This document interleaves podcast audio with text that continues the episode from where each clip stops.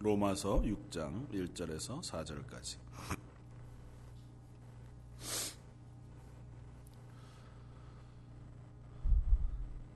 다 찾았으면 우리 한 목소리 같이 한번 읽겠습니다.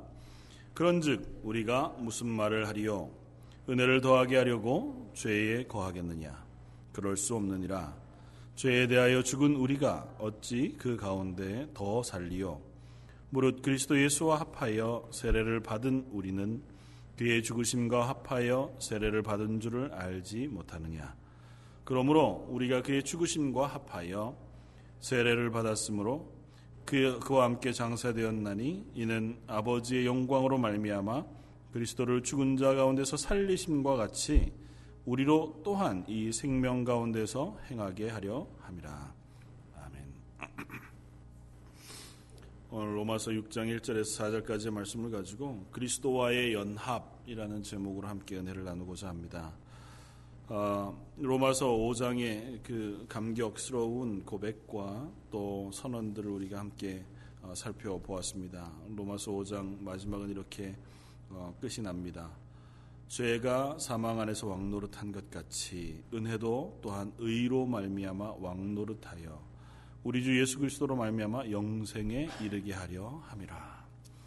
예수 그리스도 한 사람의 순종과 아, 그의 죽으심 그리고 그로 인하여 우리에게 베푸신 구원의 은혜 그것이 온 인류 우리 가운데 하나님의 의가 아, 왕노릇하게 되어서 그 은혜가 우리 속에 풍성하게 임하여 영생에 이르게 하는 은혜를 우리에게 허락해 주셨다는 것으로 5장의 준수로 끝나고 6장과 7장 아, 중간에 조금 독특하게 앞과 연결되어지는 어, 말씀과 좀 다르게 어, 말씀이 어, 우리들에게 주어집니다. 그래서 6장은 그런즉 우리가 무슨 말을 하리요? 은혜를 더하게 하려고 죄에 거하겠느냐?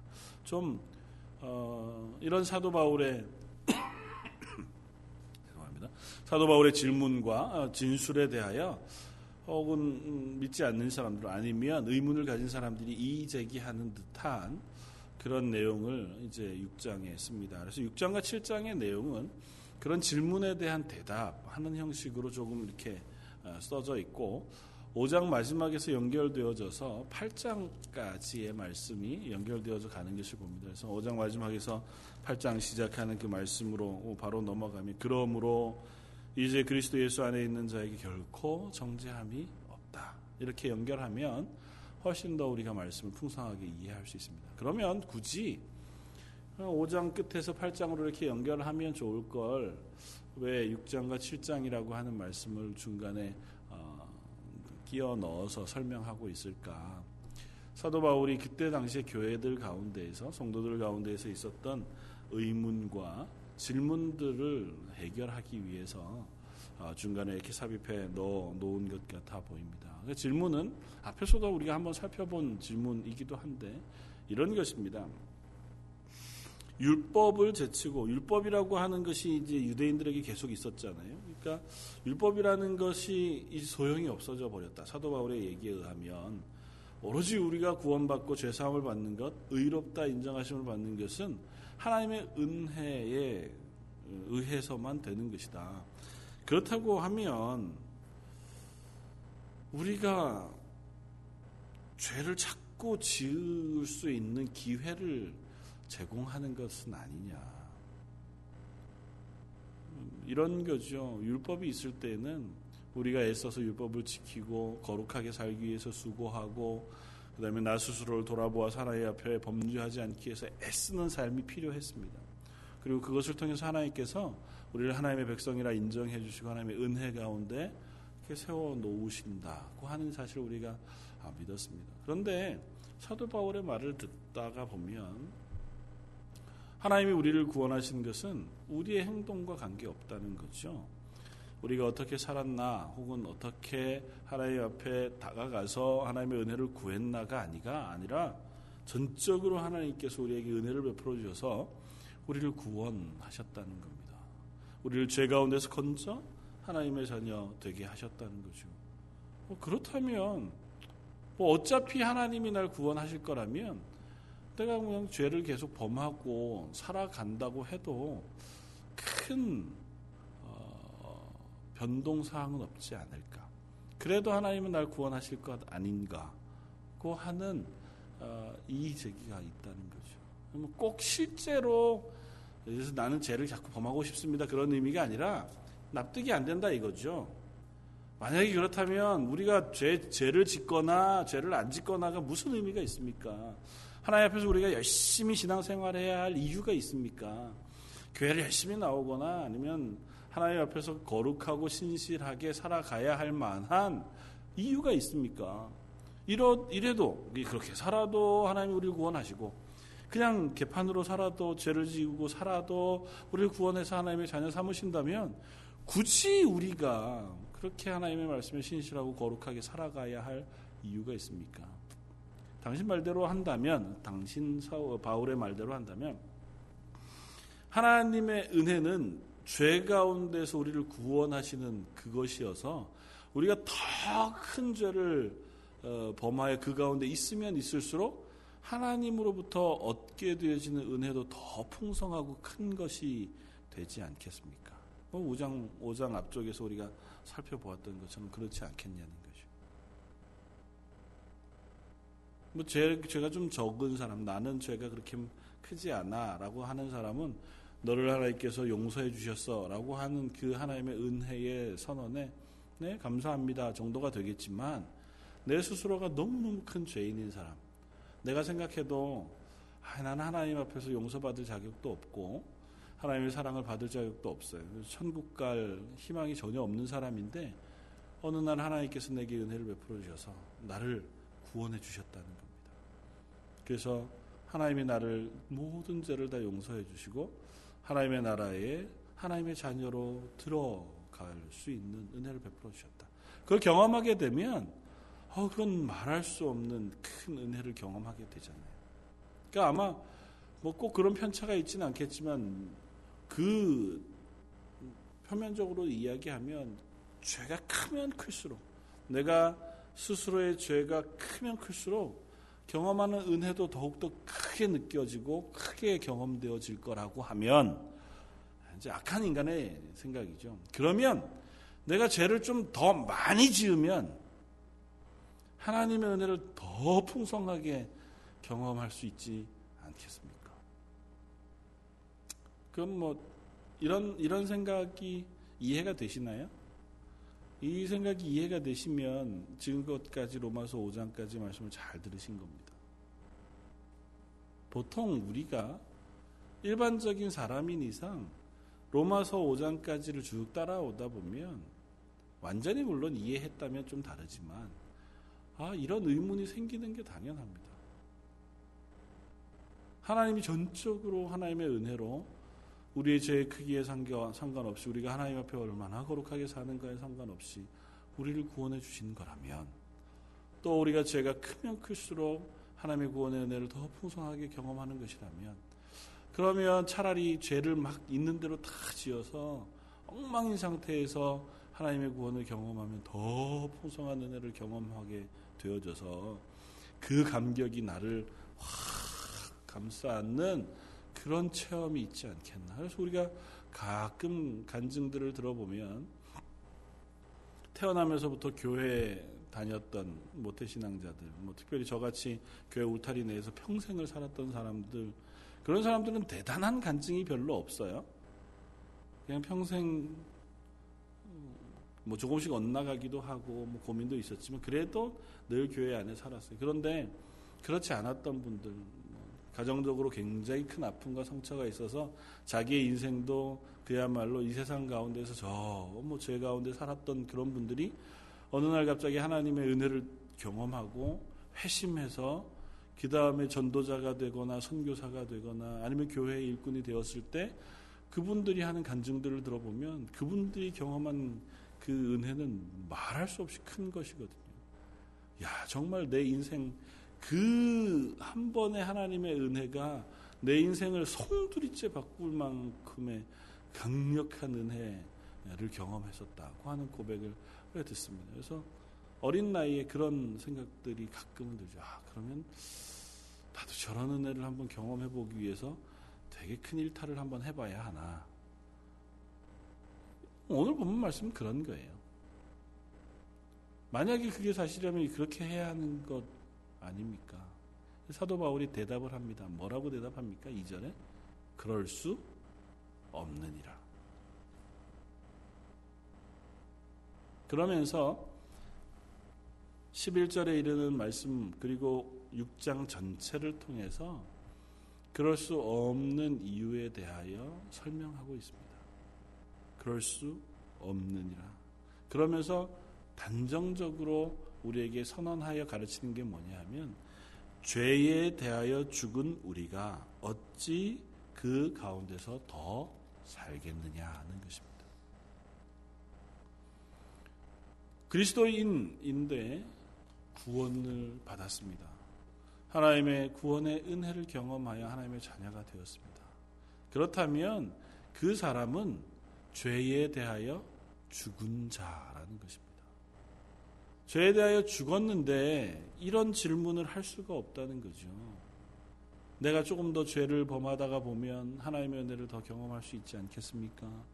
아니면 내가 죄를 어, 짓는 그 자리에 또 떨어진다고 하더라도 그냥 죄를 지으면서 산다고 하더라도 하나님이 어차피 나를 구원해 주실 것이니까 그때 하나님이 나를 구원해 주시면 더 큰 은혜 가운데서 내가 더 열심히 하나님의 은혜 가운데 살아갈 수 있지 않겠습니까? 이런 식의 얘기는 할 수 없다는 것이 사도 바울의 진술입니다. 그러면서 그 이유에 대하여 하나씩 둘씩 이렇게 설명해 가면서 어, 결론적으로 이렇게 이야기합니다. 12절 이하. 그러므로 너희는 죄가 너희 죽을 몸을 지배하지 못하게 하여 몸의 사욕에 순종하지 말고 또한 너희 지체를 불의의 무기로 죄에게 내어주지 말고 오직 너희 자신을 죽은 자 가운데서 다시 살라, 살아난 자 같이 하나님께 드리며 너희 지체를 의의 무기로 하나님께 드리라. 죄가 너희를 주장하지 못하리니 이는 너희가 법 아래 있지 아니하고 은혜 아래 있음이라. 옛날에는 율법 아래 있었어요. 그래서 율법 때문에 어, 범죄하지 않는 않으려고 애썼습니다. 죄를 지으면 율법을 통해서 아 이게 하나님 싫어하시는 죄인 줄 알았어요. 그리고 그 율법에 어긴 죄가 되면 이게 속죄 제사를 드리지 않으면 내가 하나님으로부터 버림받는 죄가 되어지니까 율법 아래 있을 때는 우리가 죄를 짓지 않기 위해서 수고하고 애써야 되고 하나하나 어, 따져가면서 생활해야 했습니다. 그런데 이제는 은혜 아래 있어요. 그 율법은 지나가고 우리가 예수 그리스도의 구원의 은혜 아래 있어요. 그러면 그 구원의 은혜 아래 있는 것 때문에 우리는 더욱더 우리를 죄에 어, 주지 아니하고 의에 순종하는 사람으로 살 수밖에 없다고 이야기합니다. 그래서 너희는 너희가 죄에 대해서는 죽은 자와 같이 하나님 앞에 너희를 들여서 너희 지체가 의의 무기가 될 수 있도록 하나님 앞에 살아가라고 권면합니다. 이 결론에 이르기 위해서 3절부터 11절에 어, 이르는 말씀으로 우리에게 설명합니다. 첫 번째는 어, 이런 겁니다. 우리가 은혜 그것을 얻게 하기 위해서 더 많이 얻기 위해서 죄에 거할 거냐 하는 질문에 그럴 수 없다. 그러면서 그럴 수 없는 것이 그냥 에이 안 돼 정도가 아니고 그런 건 상상할 수도 없는 일이라고 단호하게 얘기합니다. 그 이유가 뭐냐 하면 우리는 이미 죄에 대해서는 죽은 자이기 때문이라고 얘기합니다. 그러면서 단어를 선택하는 것을 잘 한번 살펴보아야 합니다. 그래서 죽는다는 단어가 1절, 6장 1절에서 11절까지 여러 번 나옵니다. 그러니까 죽음과 관계되어져서. 그런데 이 죽음과 관계되어지는 것이 대부분 하나님의 자녀가 되어지는 것과 연관이 되어 있어요. 그래서 이렇게 얘기합니다. 우리는 죄에 대하여 죽었다. 그리고 그 죽음은 예수 그리스도와 합하여 죽었다. 예수님이 죽을 때 우리도 함께 죽었다. 예수님이 장사될 때 우리도 함께 장사되었다. 그러므로 우리는 그리스도와 함께 죽은 자가 되었다고 얘기합니다. 근데 그리스도와 함께 죽은 것이 무엇을 의미하는 거냐 하면 죄에 대하여 죽은 것을 의미한다고 설명합니다. 예수님이 왜 죽으셨습니까? 십자가에서 우리의 죄를 사하시기 위해서. 어, 그러면 조금 다른 표현으로 하면 예수님이 십자가에서 죽을 수밖에 없었던 이유가 뭡니까? 우리의 죄가 죽을 수밖에 없는 죄이기 때문에 그래요. 그러니까 내 죄를 예수님에게 다 덮어 씌워서 예수님이 십자가에서 죽으신 겁니다. 그러면서 사도 바울은 뭐라고 설명하냐면 예수님과 연합하여 우리가 그 죽음에서 함께 죽었다는 겁니다. 그러므로 우리는 죄에 대해서는 더 이상은 살지 않는 사람, 죄에 대해서는 완전히 죽은 존재가 되었다고 선언합니다. 예수님이 우리의 죄를 지시고 십자가에서 죽는 순간 우리는 죄에 대해서는 더 이상 관계가 완전하게 끊어진 존재가 되었다고 선언합니다. 그래서 여기 본문에서 사용하는 단어는 이미 완료되어진 것을 이야기해요. 예수님께서 십자가에서 죽으실 때에 우리는 예수님과 함께 죄에 대하여서는 완전히 죽은 사람이 죽은 존재가 되었다. 그 얘기는 우리는 이제는 죄와는 관계없는 사람이 되었다는 거예요. 그런데 어떻게 너희가 죄 아래 있을 수 있겠느냐는 거예요. 11절까지는 조금 어, 사도 바울의 체험, 삶의 직접적인 체험의 설명이 아니라 이 구원과 죄사함에 대한 논리적인 설명을 먼저 해요. 그리고 12장부터는 그것을 어떻게 우리의 삶 속에서 체험하고 확인할 것인가에 대해서 다시 한 번 더 설명합니다. 그러니까 사도 바울은 먼저 이걸 선언하고 있는 거예요. 우리가 알고 있는 하나님이 우리를 향해 베풀어 주신 구원은 우리의 죄 그것을 예수님의 십자가 가운데서 완전히 해결하셨을 뿐만 아니라 우리를 그 죄와의 관계 속에서 완전히 끊어버린 사건이라는 겁니다. 더 이상은 우리가 죄와 연결점이 없는 존재가 되었다는 거예요. 예수님이 십자가에 죽으실 때 나를 대신하여 십자가에 죽으신 그 사건으로 인하여 우리는 더 이상 죄 아래에 있지 않아요. 그것이 아까지 읽었던 5장 마지막에서 선언한 더 이상 우리는 죄가 우리에게 왕노릇하지 아니하고 우리는 하나님의 은혜가 우리에게 왕노릇하게 되었다고 하는 선언 그것의 또 다른 설명입니다. 우리는 죄 아래 있지 않아요. 더 이상은 우리가 죄의 권세 아래 있지 않고 죄와 연결점을 가지고 있지 않고 죄와 관계하고 있지 않아요. 그러니까 우리는 죄를 범할 수 없다. 그 논리적으로 이건 불가능하다. 사도 바울이 하는 얘기는 그겁니다. 너희가 죄 가운데 있던 그 죄를 싹 예수님께서 가지고 십자가에서 죽으셨어요. 죽으셨다는 건 끝났다는 겁니다. 그것으로. 더 이상은 살아나지 않아요. 그러니까 너희는 이제 그 삶 속에서 이 죄와 함께 살아가는 삶은 불가능하다. 죄는 이미 예수님과 함께 죽었다. 그러므로 너희는 죄와 함께 살아가는 그 삶이 너희에게 영향을 미칠 수 없다. 그런데 어떻게 그런 얘기를 할 수 있냐? 그건 논리적으로 불가능하다. 사도 바울이 하는 이야기는 그것입니다. 그래서 사도 바울은 우리가 죄에 대하여 죽은 존재라는 사실을 먼저 설명합니다. 그러면서 제발 성도들아 너희의 존재가 어떠한가에 대해서 먼저 확인해라.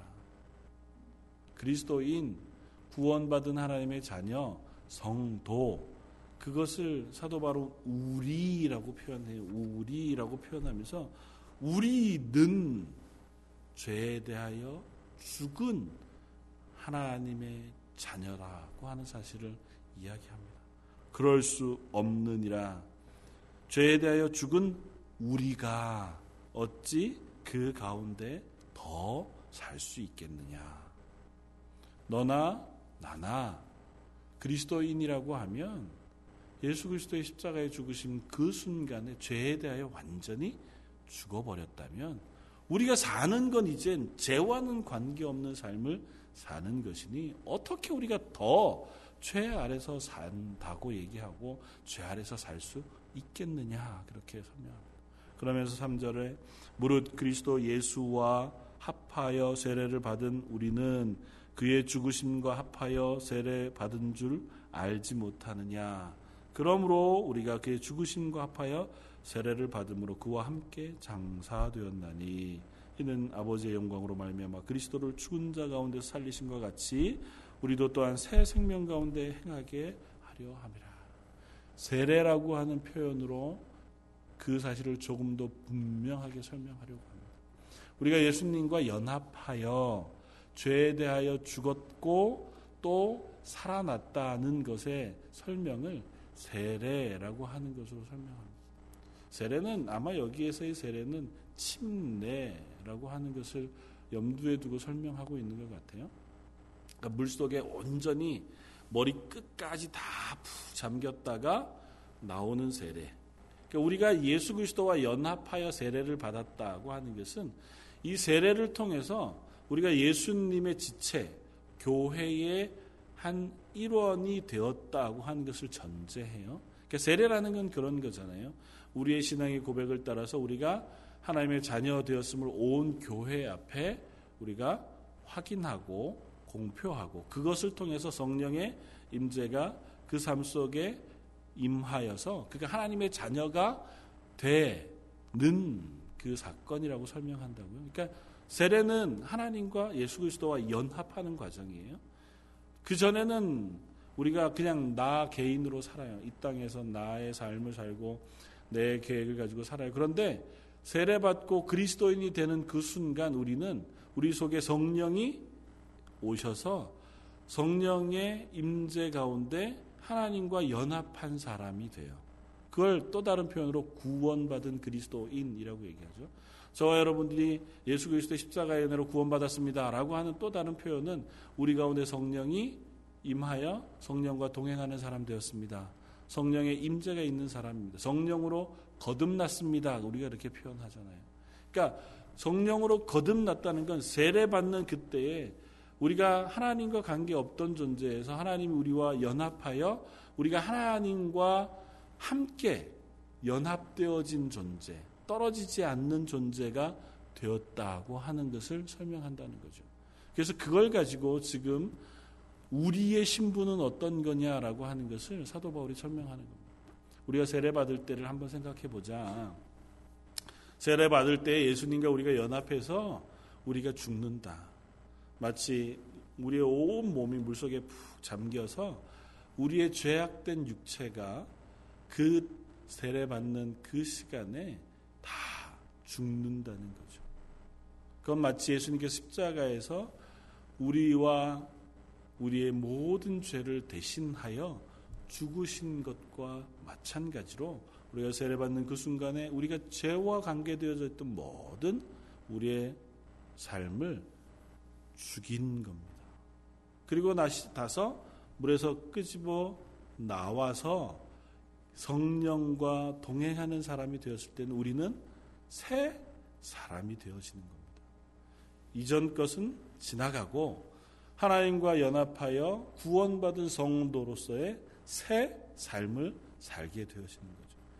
예수님이 죽으시는 십자가의 죽으심을 통하여 우리가 우리의 죄와는 완전히 결별하고 예수님이 부활하심과 연합하여 우리는 예수님이 부활하신 생명, 그 순전하고 완전하신 하나님의 영광과 연합하여 하나님의 사람이 되어진다는 것입니다.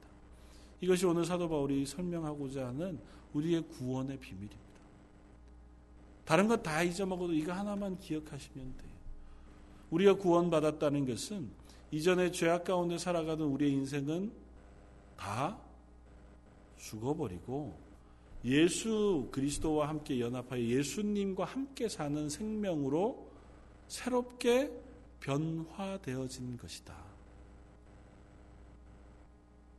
그렇다면 사도월이 묻는 겁니다. 너희가 죄와 관계없고 예수 그리스도와 연합한 생, 새 생명이 되었는데 어떻게 죄를 범하면서 살 수 있겠느냐? 그럴 수 없다. 그렇게 선언하는 겁니다. 그 이런 질문이 있죠. 아, 그러면 우리가 그리스도인으로 이 땅에 살아가는 동안 그래도 여전히 우리가 죄의 유혹에 어, 넘어가고 종종 우리가 실패한단 말이죠. 교회 출석을 열심히 하고 오랜 동안 신앙생활을 했었는데도 우리 마음의 양심의 가책을 느낄 만한 죄 그것들이 우리 속에 여전히 있어서 아, 직도 내가 죄를 범한다는 얘기는 그러면 내가 구원 못 받았다는 얘기입니까? 그렇게 이제 질문할 수 있어요. 아닙니다. 그 얘기를 하는 건 아니에요. 우리가 그리스도와 함께 살게 되었다고 하는 것은 우리의 삶의 법정적인 의미가 바뀌어졌다는 거예요. 그래서 우리의 삶이 방향을 전환했다는 겁니다. 요한일서 3장 9절은 이렇게 얘기해요. 하나님께로서 난 자마다 죄를 짓지 아니하나니 이는 하나님의 씨가 그의 속에 거하며 저도 범죄치 못하는 것은 하나님께로서 났습니다. 이제 여기에서 하나님 앞에 난 자는 더 이상 죄를 짓지 않는다고 선언해요. 그건 죄라고 하는 죄는 하나도 행동 행하지 않고 늘 의롭게만 산다는 의미가 아니라 여기서 짓는다고 하는 그 표현은 죄를 향하여 살아가는 삶의 그 방향을 더 이상 갖지 않는다는 거예요. 하나님께로서 난 사람은 더 이상 그 삶의 목표나 삶의 방향을 이 세상이 죄 짓는 방향 그 위에 두고 그리로 향하여 나아가지 않는다는 겁니다. 비록 순간순간 실수할, 실수할 수 있고 실패할 수 있죠. 우리는 여전히 연약한 지체고 육체를 지니고 있으니까. 그러나 우리의 방향이 바뀌었다는 거예요. 큰 방향 자체가 이제는 죄를 향해 있지 않고 하나님을 향해 있다는 거예요. 하나님과 연합하는 것이 우리의 유일한 목적이 되었고 그 하나님의 영광을 위하여 사는 것이 우리의 목적이 되었다는 거예요. 그것을 향해 나아가는 동안 여전히 연단이 있고 여전히 실패가 있고 여전히 싸움이 있죠. 그래서 우리가 에베소서에 얘기하는 것처럼 전신갑주를 취해 싸워야 하고 성령의 열매들을 우리 속에 맺어야 할 이유가 있습니다. 그러나 방향은 바뀌었다는. 우리가 예수 그리스도의 십자가의 죽으심 그것으로 인하여 우리가 구원받는 순간 우리의 방향은 죄와 결별하고 하나님을 향하여 바뀌어졌다고 선언하고 있는. 우리는 죄를 지을래야 죄를 사모할래야 사모할 수 없는 자리에 서게 되었다고 선언합니다.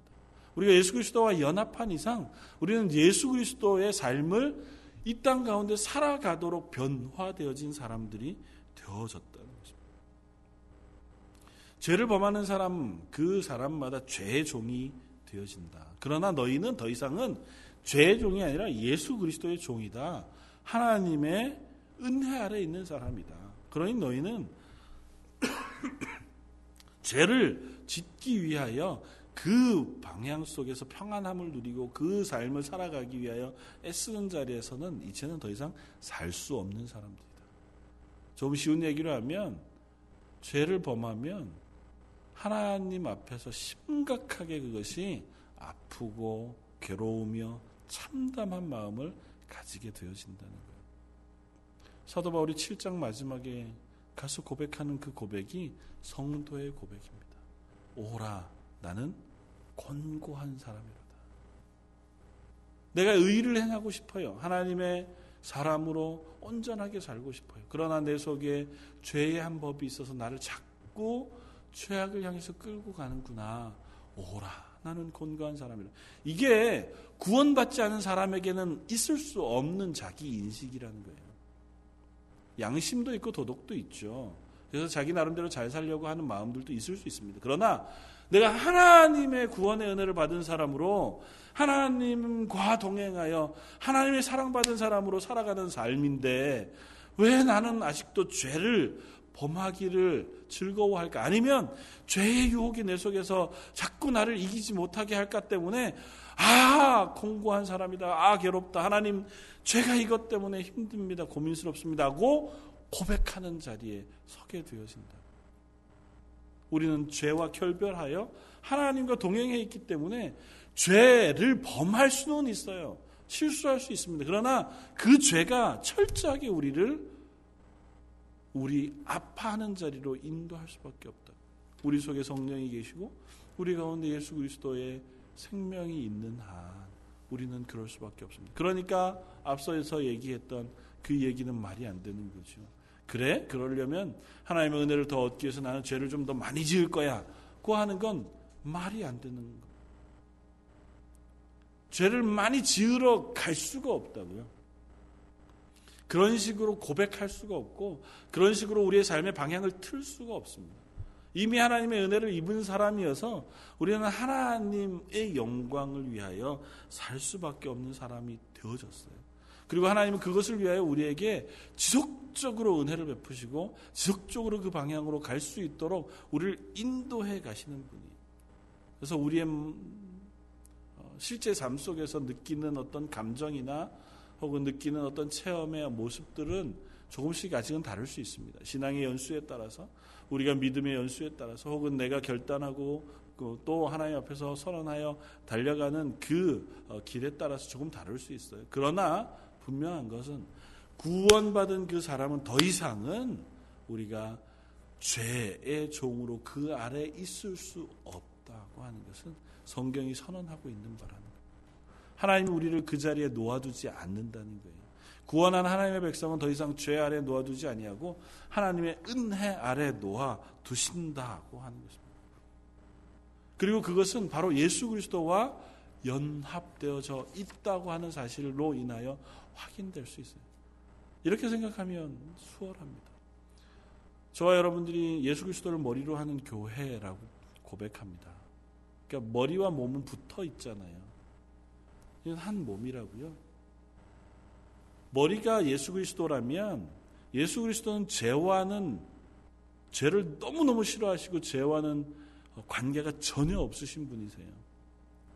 그럼 이 머리가 죄와 전혀 관계없이 죄와 상관없이 죄를 미워하시는 삶을 살아가는데 이 육체가 죄 가운데서 거하면서 죄를 즐거워하고 죄를 누리고 그 안에서 만끽하면서 자유롭게 살아갈 수 있겠습니까? 불가능하다고요. 이게 붙어 있는 한 머리에 의하여 몸은 통제돼요. 머리가 싫어하는 일을 몸이 자기 혼자 할 수 없다고요. 머리는 정말 정말 싫어하는데 다리가 지 마음대로 자기가 원하는 곳을 갈 수는 없어요. 머리가 원하는데 다리는 서고 머리가 기뻐하는 일을 손발이 합니다. 그러니까 우리가 그리스도인이라는 것은 예수 그리스도와 연합하여 접붙임을 받은 거예요. 그러니까 우리는 결정적으로 예수님과 연합되어 있는 사람들이에요. 예수님이 기뻐하는 것을 우리도 기뻐하고 예수님이 미워하는 걸 우리도 미워하는 존재로 변해진 거예요. 그러니까 우리가 죄를 즐거워할 수가 없다고요. 죄 짓는 것을 기뻐할 수가 없습니다. 그것이 원리적으로 선언하고 우리가 받은 구원을 설명하는 사도 바울의 설명이에요. 그러니 너희는 이제는 하나님의 은혜 안에 있는 사람이다. 그러므로 너희가 그 사실을 기억하고 그 가운데서 죄와 피 흘리기까지 싸워 이 땅 가운데서 죄로 인하여 실패하지 않기를 애써 수고하라고 권면하는 겁니다. 우리는 하나님 자녀고 하나님으로 인하여 구원받은 하나님의 백성이 되었다는 것입니다. 그러므로 우리는 그리스도 안에 거하는 사람, 그리스도와 연합한 사람이고 조금 더 나아가서 얘기하면 그리스도로 우리가 충만해져 있는 존재들이라고 얘기해요. 저와 여러분들의 삶은 지금 저와 여러분들이 뭐 생활하는 중에 그걸 느끼느냐 안 느끼느냐에 관계없이 하나님이 선언해 주시기를 예수 그리스도의 생명으로 충만해진 존재라고 선언하세요. 우리 속에 죄로 죽었던 그 모든 것들은 이미 십자가에서 다 죽었어요. 씻어내시고 우리 가운데 뭐로 채우셨어요? 예수 그리스도의 생명과 하나님의 영광으로 우리 가운데 채워 놓으셨어요. 그게 확인되어지는 건 물론 하나님 나라 가면 확인되어질 거예요. 그러나 이 땅에서의 삶을 살아가는 저와 여러분들에게도 똑같은 선언을 하세요. 너는 그리스도의 자녀다. 너는 그리스도의 사람이다. 너에게는 예수 그리스도의 생명이 있는 존재다. 라고 선언하세요. 저와 여러분은 예수 그리스도의 생명을 가진 사람들입니다. 다시 말하면 예수 그리스도의 충만하신 영광과 은혜가 우리 속에 소유되어진 사람들이에요. 이 사실을 우리가 인정하고 그리고 그 사실을 우리가 확인할 수 있어 지면 좋겠습니다. 아, 이건 잘 모르겠습니다. 내가 사는 산 생활을 쭉 돌아보면 저는 아직 하나님과 예수 그리스도의 그 구원의 은혜와 뭐 새 사람 되어진 그 기쁨과 이런 것과는 좀 관계없이 옛날과 비슷하게 삽니다. 더 이상 그러지 않아야 하지 않겠습니까? 우리가 구원받았다면 성경이 얘기하고 있는 대로 우리 속에 성령이 임하여 계시다면 우리가 죄로부터 씻음 받고 예수 그리스도의 구원의 은혜 가운데 사는 사람이라면 우리가 그 방향을 향하여 달려가야 하지 않겠습니까? 그리고 그것은 우리가 애써서 얻는 게 아니라 그 길로 갈 수 있도록 하나님께서 우리를 이미 방향을 틀어 놓으시고 그 자리에 옮겨 놓으셨다고 선언하고 계시다고. 그러니까 우리가 그 자리에서 그 은혜를 사모하기만 하면 누릴 수 있는 것이라고 말씀하세요. 마지막으로 다시 한 번만 더 우리가 그리스도와 연합했다고 하는 것을 설명하는 이 4절 말씀을 통해서 그리스도와 연합한 것의 의미가 무엇이냐는 것만 한번 확인해보고 말씀 마치고자 합니다. 먼저는 얘기합니다. 4절 그러므로 우리가 그의 죽으심과 합하여 우리는 그의 죽으심과 연합되어져 있다고 이야기합니다. 예수님이 죽으신 것과 연합되어져 있다는 건 뭐냐면 예수님 그분이 우리가 원죄를 가지고 태어나 죄악 가운데 살아가는 그 모든 삶, 그 죄악 그것을 다 가지고 죽으신 그 죽으심과 연합되어져 있다는 거예요. 그러니까 예수님이 죽은 십자가의 죽음이 나와 관계 없는 것이 아니라 나와 관계 있는 것이고 나를 대신하여 죽으신 것이라는 거예요. 예수님이 죽으심 그것과 연합되어 있다는 것은 내 죄가 예수님의 죽으심에 고스란히 연결되어져 함께 죽었다고 하는 것을 우리가 선언하고 고백한다는 거예요. 예수님이 십자가에 죽으실 때 내 죄를 다 지고 그 죄악의 짐을 십자가에서 죽으심으로 해결해 주셨다. 그 죽으심에 나도 함께 죽게 되었다. 그래서 갈라디아서 2장 20절에 그렇게 고백하잖아요. 내가 그리스도와 함께 십자가에 못 박혔나니. 이 얘기는 앞으로 우리가 예수 그리스도와 함께 십자가에 못 박히기 위하여 수고한 삶을 살아야 합니다. 그러니까 당신들도 우리 그리스도인들은 예수 그리스도와 함께 겸손하고 고난을 받으며 순종하며 살아가야 합니다. 그 고백이 아니에요. 선언이에요. 내가 그리스도와 함께 십자가에 못 박혔다니 그런즉 이제는 내가 산 것이 아니요 내 안에 예수 그리스도께서 사신 것이라. 이제는 내가 산 게 아니라 내 안에 예수 그리스도가 살고 있다고 선언하는 거예요. 살게 될 거다도 아니고 예수 그리스도와 함께 살기 위해서 애써라도 아니에요. 나는 이미 죽었어요. 십자가에서 예수님과 연합하여 죽었고 이제는 내 안에 예수 그리스도와 함께 연합하여 예수 그리스도와 함께 사는 삶이에요. 저와 여러분들의 삶은 예수 그리스도와 함께 사는 삶입니다. 우리가 예수 그리스도의 생명을 인하여 구원을 얻었다면 우리의 현재의 삶은 예수 그리스도와 연합하여 사는 삶입니다. 그리고 그걸 확인해 주시기 위하여 그냥 죽음으로만 연합되어진 것이 아니라 그 다음에 뭐라고 얘기합니까? 죽으심과 팔 세례를 받음으로 그와 함께 장사되었나니 예수님이 죽으시고 무덤에 장사되신 것에 함께 연합이 되었어요. 장사되었다는 건 뭐냐면 죽은 것을 확인한 거예요. 장례를 치를 때 우리가 보통 3일장 치르잖아요. 이스라엘도 그렇고 대부분의 나라들이 다 3일장을 치릅니다. 왜 3일장을 치릅니까? 3일 동안 죽은 상태에서 깨어나지 않으면 이 사람은 다시 살 가능성이 없다. 그 의학적으로 인정하는 거예요. 물론 뭐 하루만 해도 그렇죠. 단 1분, 10분만 지나도 다시 살아날 가능성은 없습니다. 그러나 그래도 3일이라고 하는 시간을 완전하게 지내므로 이 죽음이 완전한 죽음이라는 걸 인정하고 그제서야 장사를 치러요. 예수님이 십자가에 죽으시고 그리고 장사를 치루어 무덤에 3일간 계셨다고요. 그 얘기는 예수님이 죽으신 죽으심이 거짓이 아니라는 거예요. 예수님의 죽으신 죽으심이 그냥 죽은 척 한 게 아니라는 겁니다. 예수님이 나를 대신하여 죄에 대하여 죽으신 죽음, 그것이 완전하다는 것을 이야기하는 겁니다. 예수님이 죽으심과 내가 연합했고, 예수님이 장사 되신 그 장사 되심에 내가 연합한 거예요. 나의 죄의 몸, 나의 죄의 모든 소욕은 예수님이 죽으시고 장사 되신 것으로 끝난 겁니다. 그리고 나서 뭐와 다시 연합해요? 4절 그 다음에 이는 아버지의 영광으로 말미암아 그리스도를 죽은 자 가운데서 살리심과 같이 또한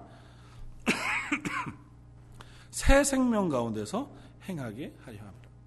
예수님의 부활과 연합돼요. 그러면서 예수님이 새 생명 가운데 우리를 살게 하세요. 예수님이 죽으실 뿐만 아니라 그것으로 인해 죄가 완전히 장사되어져 없어졌을 뿐만 아니라 살아나시면서 우리에게 새 생명으로 연합되어 살게 하세요. 보라 이전 것은 지나갔으니 보라 새 것이 되었도다. 저와 여러분들은 죄악 가운데 살아가던 삶 그것은 이미 장사진에서 없어졌고 이제는 예수 그리스도와 연합하여 사는 새 삶을 살아가는 겁니다. 그것이 저와 여러분들이 놓여진 자리고 저와 여러분들을 이끌어 가고자 하는 하나님의 은혜의 자리인 것을 우리가 기억합니다. 사랑하는 성도 여러분, 우리가 용기를 가지고 우리가 하나님의 은혜 가운데 서기를 원합니다. 내 이 땅에서의 삶이 우리의 느낌상 혹은 우리의 삶의 모양상 때로는 연약하고 실패할 수 있습니다. 그러나 담대하게 고백할 것은 그래도 나는 예수 그리스도와 연합하여 새 사람이 되었다고 하는 선언입니다. 그렇게 내가 더 이상은 죄와 싸워서 지지 않을 거야 라고 하는 결단이 필요하고요. 나는 더 이상 과거로 돌아갈 수 없다고 하는 선언이 필요합니다. 마치 이런 거예요. 우리는 이미 죽음에서 옮겨서 생명으로 옮겨왔어요. 그런데도 불구하고 우리가 이 땅을 살아가는 동안 이 죽음의 소욕들과 마귀의 세력, 사단의 세력이 우리를 계속 참소합니다. 그 공격을 받고 있으면 우리는 여전히 마치 그 죽음의 권세 아래 있는 것처럼 착각하고 살아가요. 우리는 신분이 바뀌었는데도 여전히 그 자리에 있는 것 같아요. 노예 신분에 죄의 종노릇하던 신분에서 이제는 해방되어 하나님의 자녀가 되었는데도 여전히 우리 몸의 습성 속에 노예의 습성이 남아 있는 거죠. 우리를 향해서 막 참수하고 소리를 지르는 사단의 세력을 보면 우리가 어머나 싶고 그것에 여전히 주눅든단 말이죠. 그럴 때 우리의 신분을 확인하라는 겁니다. 우리는 예수 그리스도와 연합한 하나님의 자녀 되어졌다. 그러므로 우리는 더 이상 죄에 지지 아니하고 죄와 싸워 이기는 하나님의 사람 되었다. 그러니 우리의 삶 속에서 혹 실수하고 실패할 때마다 돌이켜 담대하게 나는 죄로부터 승리할 하나님의 사람이라고 선포하고 우리가 그로부터 돌이키기 위하여 애쓰고 나 스스로를 그 자리에서 옮겨놓아 하나님의 은혜를 구하는 자리에 놓기 위하여 수고하고 애쓰는 삶이 필요하다는 하나님 앞에 우리가 기도하고 하나님의 은혜를 구함으로 내가 하나님 앞에 승리하는 삶을 살고 싶습니다. 하나님의 능력을 드러내고 하나님의 영광을 선포하는 자리에 서고 싶습니다. 우리가 그렇게 담대하게 선언하고 싸우면 나아갈 때 하나님 우리를 통하여 그 하나님의 영광을 보여주십니다. 그러나 우리가 구원받았음에도 여전히 죄에 눌려서 죄의 영향을 받으면서 그냥 그렇게 실패하고 나는 여전히 이것밖에 안 되는 모양이다. 그렇게 생각하고 살아가는 한 우리는 하나님의 영광 가운데 놓여진 그 삶을 누리지 못한다고. 사랑하는 성도 여러분, 저와 여러분들이 이 사실을 매일매일 삶 속에서 되뇌이고 확인할 수 있길 바랍니다. 하루를 시작하며 일어날 때마다 오늘 하루 내가 예수 그리스도와 연합함으로 승리하는 하루를 살겠습니다. 그렇게 기도하고 시작하고 하루를 마무리할 때 오늘 또 실패했지만 그러나 그래도 내가 지지 아니하고 예수 그리스도의 자녀로 살아가겠습니다. 고백하고 하나님 제게 그 은혜를 허락해 주십시오. 하나님의 영광을 내 삶 속에서 드러낼 수 있게 해 주십시오. 우리의 가정이 하나님의 영광과 하나님의 사랑을 드러내는 가정 되게 해 주십시오. 우리의 목장이 우리의 교회가 하나님의 그 놀라운 찬란한 영광, 그 능력을 드러내는 하나님의 사람들 되게 해주십시오. 부활이라는 건 세상이 감당할 수 없는 능력입니다. 이 세상의 어느 세력도 어느 능력도 죽음 가운데서 다시 살아나는 수는 없어요. 유일하신 예수님, 하나님만 죽음 가운데 다시 부활하세요. 그 얘기는 부활하신 그 예수님께서 우리와 동행함으로 그 권능으로 우리와 동행하시겠다는 거예요. 죽음을 이기신 하나님께서 우리와 함께 계시겠다는 겁니다. 우리가 예수 그리스도와 연합하여 사는 삶은 그 죽음을 이기신 권능의 예수 그리스도의 능력과 함께하는 삶이라는 거예요. 그 하나님과 동행하기로 작정하고 그 하나님의 은혜를 구하고 그 하나님과 함께하기로 우리가 선포하고 달려갈 때 물론 실패할 수 있고 넘어질 수 있지만 그래도 우리는 더 이상 과거로 돌아가지 아니하고 하나님의 자녀로 살아갈 수 있는 그러한 사람 되어질 줄 믿습니다. 저와 여러분들에게 그 소망이 있길 바라고 그 담대한 선언이 있길 바라고 또 그러한 고백이 저와 여러분들을 통해서 우리 교회 가운데 이 주변에 있는 모든 하나님의 사람들 가운데 확산되어져 가는 놀라운 역사가 있기를 주님의 이름으로 축원을 드립니다. 한번 같이 기도 하겠습니다. 감사 찬양 받으시기 합당하신 주님, 예수 그리스도와 함께 우리가 십자가에 죽었고 그로 인하여 더 이상 죄의 종로로 타지 아니하며 이제는 하나님의 은혜 아래에 있어 예수 그리스도와 연합한 하나님의 사람 되어졌음을 고백합니다. 하나님 저희가 그 사실을 매일 확인할 수 있기를 원합니다. 매일 예수님과 연합함으로 우리의 삶을 하나님과 동행하는 승리의 삶을 살아가는 그 자리에 서게 하여 주옵소서. 실패할 때마다 다시 저희를 격려하시고 연약할 때마다 저희에게 다시 용기를 부어 주셔서 저희의 삶이 예수 그리스도로 인하여 하나님의 영광을 드러내는 삶, 그런 가정, 그런 목장, 그런 교회가 되게 하여 주옵소서. 오늘 말씀 예수님 이름으로 기도드립니다. 아멘.